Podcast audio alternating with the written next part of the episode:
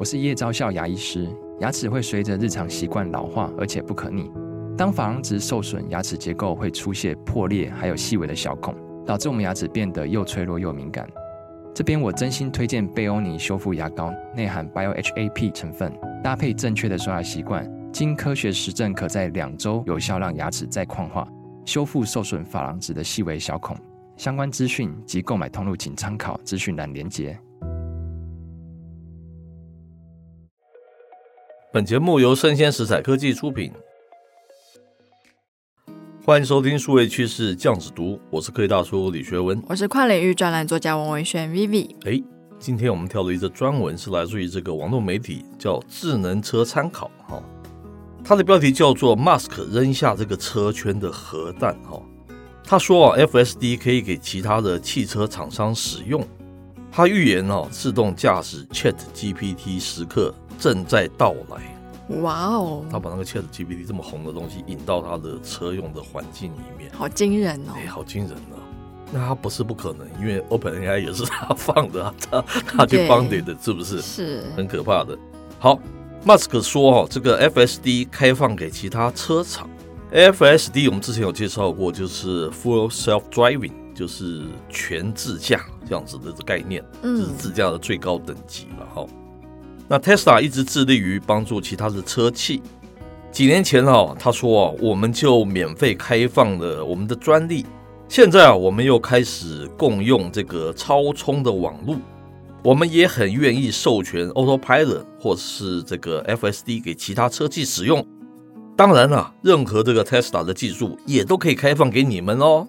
那 Musk 他在接受 CNBC 采访的时候啊，他就给出了他最新的观点，那就是自动驾驶的 Chat GPT 时刻正在加速到来。Musk 他认为呢，Chat GPT 尽管诞生时是一个大型的语言模型，但它的内核其实已经有 AGI，也就是通用人工智慧的影子。那么，FSD 演算法本身呢，也开始了向 AGI 进化的过程，所以自动驾驶的 Chat GPT 时刻正在到来。是，他说啊，一旦 FSD 的这个模型规模、资料累积迈过某一个门槛，自然就会像是 Chat GPT 一样形成一个爆发之势了哈。所以，像是未来三百万、五百万、一千万辆汽车全自动驾驶的这样子一种车辆的一个规模。几乎是一瞬间就能实现，那蛮可怕的，对不对？对啊。那老马的这个核弹呢、啊，威力有多大？哈，那 Musk 的厉害之处在于，他不会画那个无源之饼，哈，就是没有来源的这样子的大饼。那以往的历史总是能证明 Musk 哈，他立了一个 flag，就是旗帜，可能会迟到，但是最终会兑现。而从技术角度来分析，Musk 这次扔的核弹影响仍不容小觑。是，那大家都知道，其实 Chat GPT 它之所以会引起轰动，成为 AI 发展的里程碑，核心就是因为它超大规模的模型的积累，从量变走到了质变。嗯，那 AI 的认知能力，它也出现了飞跃性的成长哦。首先是对几乎所有有人类涉足过的领域都有基本正确的认识。这使得以前只会照猫画虎的 AI 应用啊，真正能完成复杂的创造性任务，开始在一些领域取代人类。哦，同样哈，在这个自动驾驶领域，类似的 ChatGPT 时刻也是以往的一个自动驾驶的演算法，从感知的智慧走向认知的智慧，再开始迭代的改变，对不对？那从依赖真实道路资料获取。到自主生成高价值场景来实现长尾场景的一个高效的一个覆盖率啊，迅速提升这个自动驾驶的可靠性，而生成式大模型的另一层价值表现在这个自动驾驶的规控层面。他的意思是说，它是结合了传统的经验，加上新的 AGI 的这样子两种东西的一种混合，变成是一种崭新的一种自驾的这样子一种 pattern，对不对？是。那其实蛮多年前，Musk 他曾经说啊，只有感知环节才会用 AI，规控的层面呢，还是传统演算法。是。这样的自动驾驶不是不能用哦，只不过和人类习惯的驾驶方式是有点格格不入了。是。让人不敢用而不愿意用。嗯，而生成式大模型以老司机驾驶模式为蓝本，是自动生成很多不同的方案嘛，然后你就可以选择你觉得最舒服、最安全的一种。嗯，感觉起来好像蛮先进的概念，对不对？蛮合理的。对，也就是说啊，马斯克说的自动驾驶 ChatGPT 时刻是全流程 AI 化，让演算法具备对驾驶任务、路况的理解认知。具备和人类司机一样的驾驶基础，同时 AI 又能避免人类分心走神，哈，然后在路上跟人家斗气等等的低级的一些错误，由此哈，自动驾驶大规模取代人类的障碍就没有了，哇，蛮可怕的。是，所以说啊，马斯克他开放 FSD 核弹的真正威力，是目前全球大多数的主机厂都还在质疑无人驾驶的价值。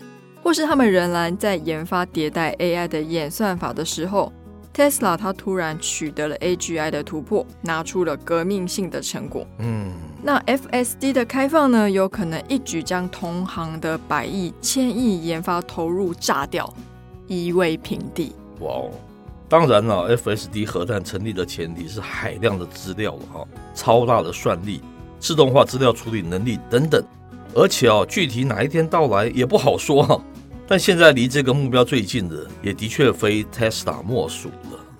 这是一个非常崭新的一个概念呢，对不对？我觉得 Musk 真的是一个鬼才，是个奇人。而且现在这个新闻的推出，就更印证了我们之前说的，他其实不是要玩车，是是，他要玩的是网络，是他要玩的是软体跟系统。是，因为 Tesla 说到底了，他就算每年卖非常多辆，他就是是定额的。是，可是如果所有系统我不需要花这么贵的开发费用。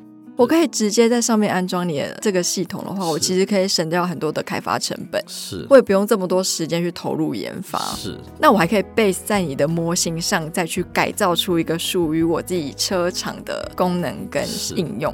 是，是，简单来讲呢，我的认知啊，就是你在 PC 还是在手机端，不是 iOS 就是 Android。现在他在车的领域，他提出的是另外一套截然不同的那个 system。嗯，我这家伙真是雄才大略，对不对？是。可是残忍的是，他又把自己的汽车，因为他不是要玩卖汽车这件事，嗯，起码他不是只有着重在这件事，所以他汽车一直不断不断的在降价。Unfortunately，就会杀死一大堆那车车，他们怎么活嘛？对不对？是。你同样卖一台，你可以卖他卖六十万，他用你可以卖六十万，人家一定是选择他，人家怎么会选择你的？是。好狠的一招哦，对不对？它改变了那个游戏的指标了，指标现在是在生态系，还有在这个所谓的 Autopilot FSD，还要把这个 AGI 全部把它导入在这个里面。大概其他公司是蛮难跟上的，对不对？他如果这个变成是一个很 real 的一个路线的话，是是。不过我觉得他这样子其实也是在洗牌了，是因为我知道非常多的新创会着重在不管是智能车或者是它的自驾系统等等。那今天没有这么多的研发经费的时候，他就是在趁这个阶段就把你打掉。那留下来的呢，就是他真正的竞争者。是，可是我跟你又不是竞争关系，因为特斯拉有的我愿意通通开放给你。对，我觉得这个是蛮有意思的。他可以给 Toyota，可以给 Ford，可以给其他大全球大的车厂，是是是。这个家伙真的是蛮可怕的，对不对？是，可是我觉得他的思维在哪里呢？就是因为我其实普遍新创可能都创办人比较年轻，他比较浸润在我们数位时代的养分之中。是，我觉得他在数位上的创新，可能也是马斯克会有点，哎，会不会突然杀出一个什么程咬金？是是。可是对于传统车企，因为他们一直在这个领域都是佼佼者，是。然后再来是，他们虽然有很多使用者资料，可是它比较算是传统使用，是。他们对数位这个领域并没有这么的熟悉，是。那虽然 B N W 他之前他得到了全球第一款自驾 Level Four 的认证嘛，嗯，但是目前也只有他而已，其他人都没有拿到，是，所以我觉得，嗯，马斯克真的是挺有意思的，对啊。起码我们听到一个非常有意思的一个 scenario，对不对？嗯，比起他买这个 Twitter，比起他把传统的这个游戏带到车上，我觉得这件事情更高瞻远瞩，更有前瞻性。是。好，以上内容播到这边告一段落。我是科技大叔李学文，我是跨领域专栏作家王维轩 Vivi，我们下回见喽，拜拜。